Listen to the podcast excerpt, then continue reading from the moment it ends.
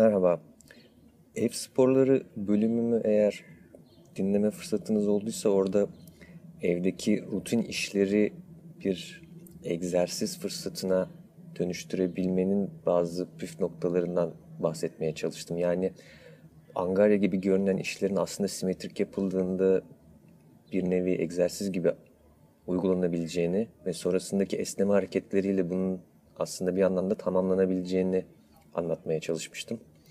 Eğer bu konuda biraz yol alabildiyseniz ve daha değerli toplu, düzenli, gerçek bir spor yapmaya karar verdiyseniz eğer size e, amatör sporcularda sık karşılaştığım hatalar ve bunlara dair örneklerle kendinizi yıpratmadan spor yapabilmeniz için bir bakış açısı sunmaya çalışacağım bu kayıtta.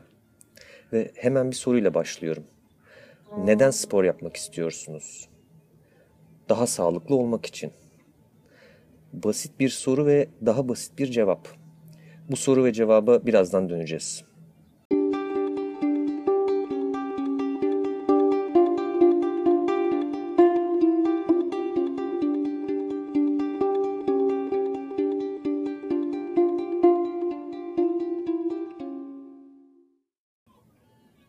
Artık sıkıldınız. Evde oturmaktan, kanepede uzanmaktan ve hayatınıza hareket katmaya karar verdiniz.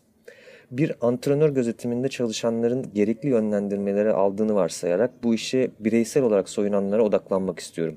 Yani genelde YouTube, Instagram vesaireden yoga, pilates ve fitness'a başlayanlar. Yani yarım saatlik bir sırt esnetme videosu açıp bunu uygulamak güzel bir başlangıç. Hedef odaklı. Hemen harekete geçtiniz. Günü kurtardınız ve bu tatmin de sağladı.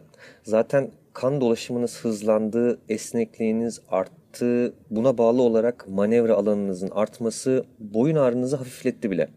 Tebrikler. Ancak bunu sürdürülebilir kılmak ve yanlış yaptığınız bir hareketin birikimli zararlarından kaçınmak için bir aşamada araştırma yapıp işe bütüncül yaklaşmanız gerekiyor. Yani antrenman öncesi ısınma, antrenman sırasında taktik, antrenman sonrası esneme, ayrıca uyku, beslenme vesaire yani totalde giderek ideal duruma yaklaşan bir hayat tarzı sizi bekliyor. Burada çok yönlü bir değişim var ve kolay değil yılların getirdiği alışkanlıkları değiştirmek ama bütün diğer kişisel meşgalelerde olduğu gibi spor yapmanın da özü budur aslında. Kişinin kendine meydan okumasıdır. Sabah 7.30'daki online yoga sınıfına katılmak istiyorum. Öyleyse bu gece erkenden yatsam iyi olur. Düşüncesini hayata geçirdiyseniz tebrikler. Bir tabunuzu yıktınız. Bu değişimin neresinde olduğunuz, nereye kadar ilerleyeceğiniz, nerede tıkandığınız, nerelerde beklenmedik çaba sarf etmeden bir anda gelişme kaydettiğiniz, kendinizi tanımanıza ışık tutan verilerdir. Bu işe soyunan bir beyaz yakalıyı ele alalım. İşten 21.30'da çıkıp bir saatte eve varıp üstünü değiştirip koşmaya çıkan bir insanın limitli zamanda maksimum performans sergilemeye çalışması tipik bir fayda maliyet yaklaşımıdır. Bunu kırmak için yapabileceğiniz skorunuzu hız, koşu mesafesi, bench press ağırlığı vesaire değil de toplam aktivite süresi üzerinden değerlendirmeniz. Örnek vereyim. Belirli kondisyona ulaşan bir amatör koşucunun 1 saatte 8 kilometre koştuğunu düşünelim. Eğer bu kişi skorunu sadece mesafe üzerinden tutuyorsa veri zamanda daha hızlı koşarak bir sonraki antrenmanda 1 saatte 8500 koşmayı hedef edinebilir. Dikkat ettiğiniz gibi mesafe düşünmekten spor öncesi ısınma veya sonrası esnemeye sıra gelmedi. Çünkü kimse dün 15 dakika ısınma egzersizi yaptım demiyor. Çünkü bu iltifat gören bir aktivite değil. İki koşucu bir araya geldiklerinde birbirlerini hangi hızda hangi mesafe koştukları ile karşılaştırıyorlar. İşte kendinize meydan okuma dediğim nosyon tam da burada devreye giriyor. Hatırlayın başta ne demiştik? Neden spor yapıyoruz? Daha sağlıklı olmak için. Öyleyse skorunuzu x kilometre koşmak üzerinden değil de dün bir saat spor yaptım diye değerlendirerek ölçerseniz bu bir saati sağlığınıza en çok katma değer sağlayacak şekilde geçirmeniz daha olasıdır. Bu bakış açısı agresif olmayan ve bedenin kendi ritminde yol alan bütüncül bir vizyondur. Yani böyle düşünen bir insanın enerji hapları, vitamin desteği, ağır antrenmanlarla spora başlamasından ziyade daha yavaş belki ama bedenin kendi ritminde çalışmasının öneminden bahsediyorum. Örneğin bazı sporcular arasında esneme hareketleri alay konusudur. Gıda, protein takviyeleri çok pahalı olduğu için piyasada sahteleri satılmakta ve orijinaline yakın sahte diyerek pazarlanmaktadır. Çünkü o anki tek amaç kas kütlesini biraz daha büyütmektir. Lütfen en baştaki basit soru ve cevabı bir daha hatırlayın. Antrenman öncesi ısınma ve antrenman sonrası esnemeden bahsettim. Isınmak antrenman sırasında kullanılacak kasları ve fasciayı hazırlamak dolayısıyla bir sakatlık riskini azaltmak içindir. Esneme neden gereklidir? Antrenman boyunca kasılıp kısalan kasları uzatmak, postür dengesini sağlamak için. Sürekli dumbbell ile pazı bölgesini güçlendirmeye çalışan bir insanın dirseği fleksiyona yani kapanma eğilimine girer. İşte bu durumu engellemek için bu bölgeyi esnetmek gerekir. Bir başka tavsiyem dinlenmeye dair olacak. Hem egzersiz sırasında hem de sonrasında vücudunuza toparlanması için zaman vermelisiniz. Fasyanın kendini yenilemesine fırsat verin. Aynı yaklaşım antrenman sıklığı için de geçerli. Özellikle yeni başlayanlar için her gün antrenman faydadan çok zarar getirebilir.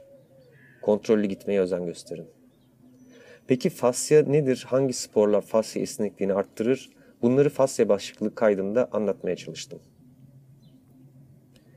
Spor yaparken kullanılan ayakkabı sakatlanma riskinizi arttırabilir. Ayağınızı sıkan veya çok yumuşak tabanlı ayakkabılardan uzak durmanız duruş sağlığınız için önemlidir. Ayak anatomisi 3 ark üzerine kuruludur. Köprülerdeki kemerleri düşünün ve bu kemerlerin statik ve mukavemet işlevini. Şimdi sizden ayağınızın altında iç tarafındaki boşluğu ve çevresinin yer ile nasıl temas ettiğini kafanızda canlandırmanızı istiyorum. İşte her adım attığınızda bu kemerlerin esnemesi gerekir. Eğer bu kemerler rahatça esneyebilirse adım atarken eklemlerde aşağıdan yukarıya doğru zincirleme aktarılan tansiyon doğru iletilir. Yani yumuşak veya dar tabanlı ayakkabılar ayağınızı gerektiği gibi yere oturtmadığından bütün duruşunuzu ve hareketinizi bozucu etki yaratabilir. Instagram'da TFC, The Food Collective isimli hesaba göz atarsanız neden bahsettiğimi daha iyi anlayabilirsiniz. Son yıllarda giderek yaygınlaşan barefoot running yani yalın ayak ya da ince ayak ince tabanlı ayakkabılarla koşma eğiliminde bu yaklaşım etkili olmuştur. Ayrıca evde ayağınızın şeklini manipüle eden terlikler giymek de ayak anatomisini bozabilir.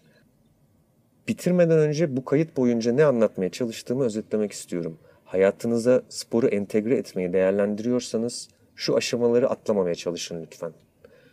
Spor yapmaya niyet etmek. Spora başlarken bir yandan da ısınmayı ve esnemeyi öğrenmek. Spor yaparken kendini gözlemleyerek sorunları ve kazanımları fark edip antrenman düzenini buna göre güncellemek.